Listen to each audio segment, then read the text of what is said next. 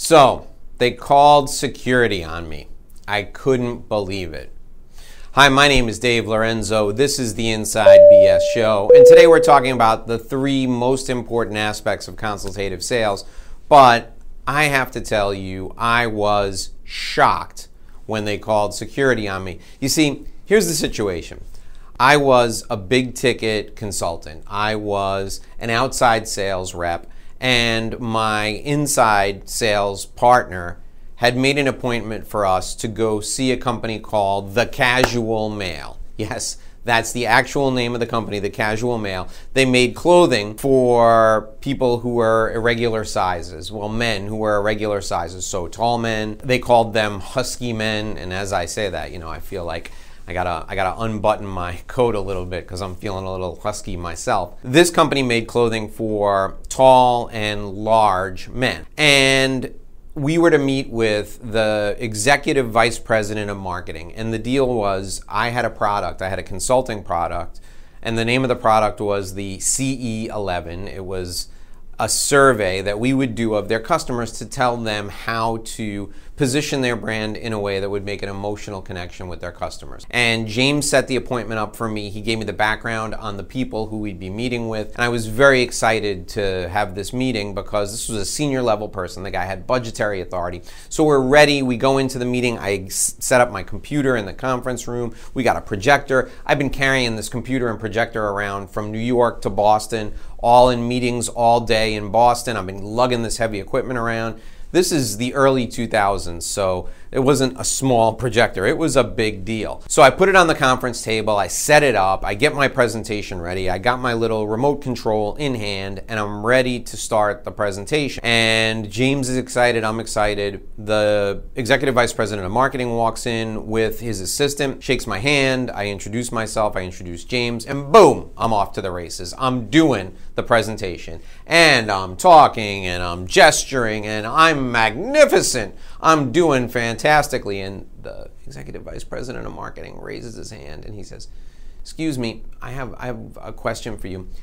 Will this help us connect with people who have purchased once but have never returned to the store. Oh, certainly, Mr. Executive Vice President of Marketing. That's on slide 56, and I'm on slide 12 now. Let me get to that when I get to that in the presentation. And I continue on, and I'm demonstrating, and I'm presenting, and there's animation in the presentation, and it's beautiful. And James is sitting next to me. He's looking at me adoringly, applauding, saying, Oh, you're doing a great job.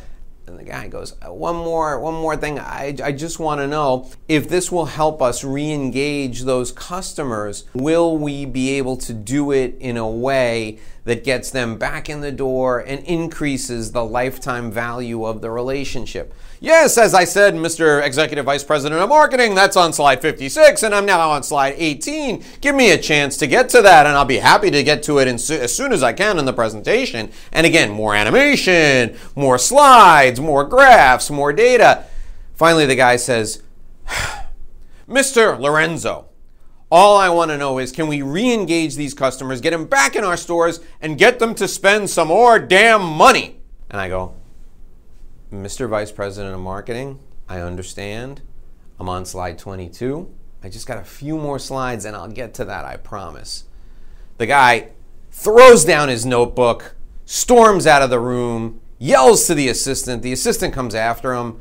I look at James. James looks at me. The presentation was going great, right? Yeah, Dave, it was going really well. You were doing those animations on the slides, they were fantastic. And your, your presentation, I've never seen you do better. You haven't made any mistakes at all. All of a sudden, into the room walk two security guards and they say, Sir, I'm sorry, but you're going to have to leave. and I said, What? I said, We were just here speaking to the executive vice president of marketing. He just left for a second. We're going to we're going to finish our presentation. Sir, he's very upset with you. Unfortunately, you're going to have to leave and I'm going to have to escort you out. And I said, All right, all right, let me pack up my stuff. No, sir. We'll take you out to the front of the building and we'll pack up your things and we'll deliver them to you at the front of the building. You need to leave right now. I mean, that is every salesperson's worst nightmare being thrown out of a building by security. And people have worked their entire career, 40 years in sales, and they've never been thrown out.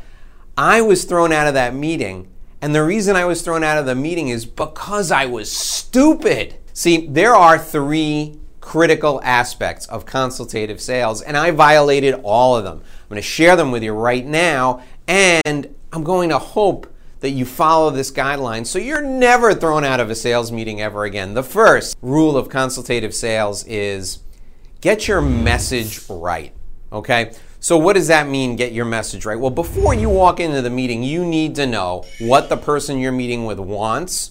You need to know why you're the right person to help them with the thing that they want, and you need to understand why they want it right now. You see, when I got thrown out of that meeting, I was not paying attention to what this guy wanted. We didn't do the upfront meeting prep appropriately, so my message was wrong. My message was look at my data, look at all the stuff we've done, look at how great we are. I never focused on them. And your message has to always be focused on the client. The second thing is the audience. In this case, it was a client. So, your audience, who are they?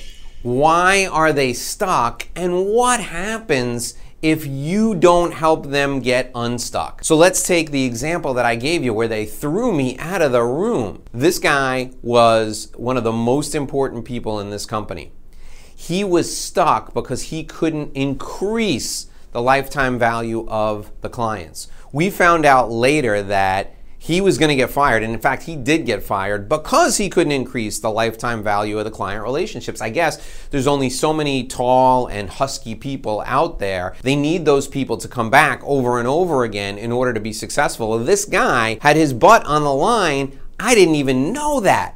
Had I known that, all I would have done was speak to that pain. So he's the executive vice president of marketing. He's got buying authority. He was stuck because he needed to increase lifetime value of the client relationship. And what would happen to him if he didn't do it? He'd get fired. He had urgency, and I blew it. The third element is the delivery. I was not focused on the tone of my presentation. I wasn't focused on the timing, why it was important for me to be there right now. And I certainly wasn't focused on the right media. You see, in this situation where they threw me out of the room, my tone should have been more of a peer coming to him asking questions and I should have been more concerned, more empathetic. Instead, I was authoritative and I was delivering the greatest presentation the world has ever seen. And I was like a performer performing a play instead of a consultant asking questions.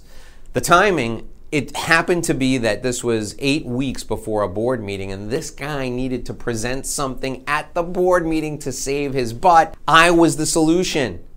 If I had known that the timing was right, an 18 month sales cycle would have shrunk down to like two or three weeks. They would have given us the deal. I would have hit the ground running. He could have taken me with him to his board meeting. He could have been successful. And then the media, I used this slide presentation, this projector and, and you know, uh, PowerPoint slides in a big conference room, and there were only four of us sitting there. I should have just had a conversation instead of using that mass media. So, when you're thinking about consultative sales, the most important aspects of consultative sales are your message, the audience, and delivery. Now, here's the thing I know that may be difficult to remember, so I'm going to give you an acronym, and you're going to think of this story of me getting thrown out of that boardroom. The acronym is MAD. The guy was mad at me and he went and got security and threw me out. I'm probably the only salesperson to ever get thrown, physically thrown out of a meeting by security. And the guy was mad. And think of mad when you think of consultative sales message, audience, and delivery. Now, if there's one secret to success that I can share with you when it comes to your three aspects of consultative sales, if you can find a way to wrap all three of those up in a story, like I did today with the story of me getting thrown out of that meeting, you will find that your consultative sales strategy works very, very well. If somebody, if you ask people a question and you can answer that question and share a story with them, they'll remember the story, you'll connect with them on an emotional level, and you'll be viewed as someone who's a peer who's consultative and who's looking to help them. If you want more great tips like this on consultative sales, you're in the right place. I've got a video for you to watch right now. I want you to click the video that's filling in right below me. That video there is a video about identifying your ideal client. This will make it much easier to employ these three aspects of consultative sales. Click that video about identifying your ideal client right now, and I'll see you there.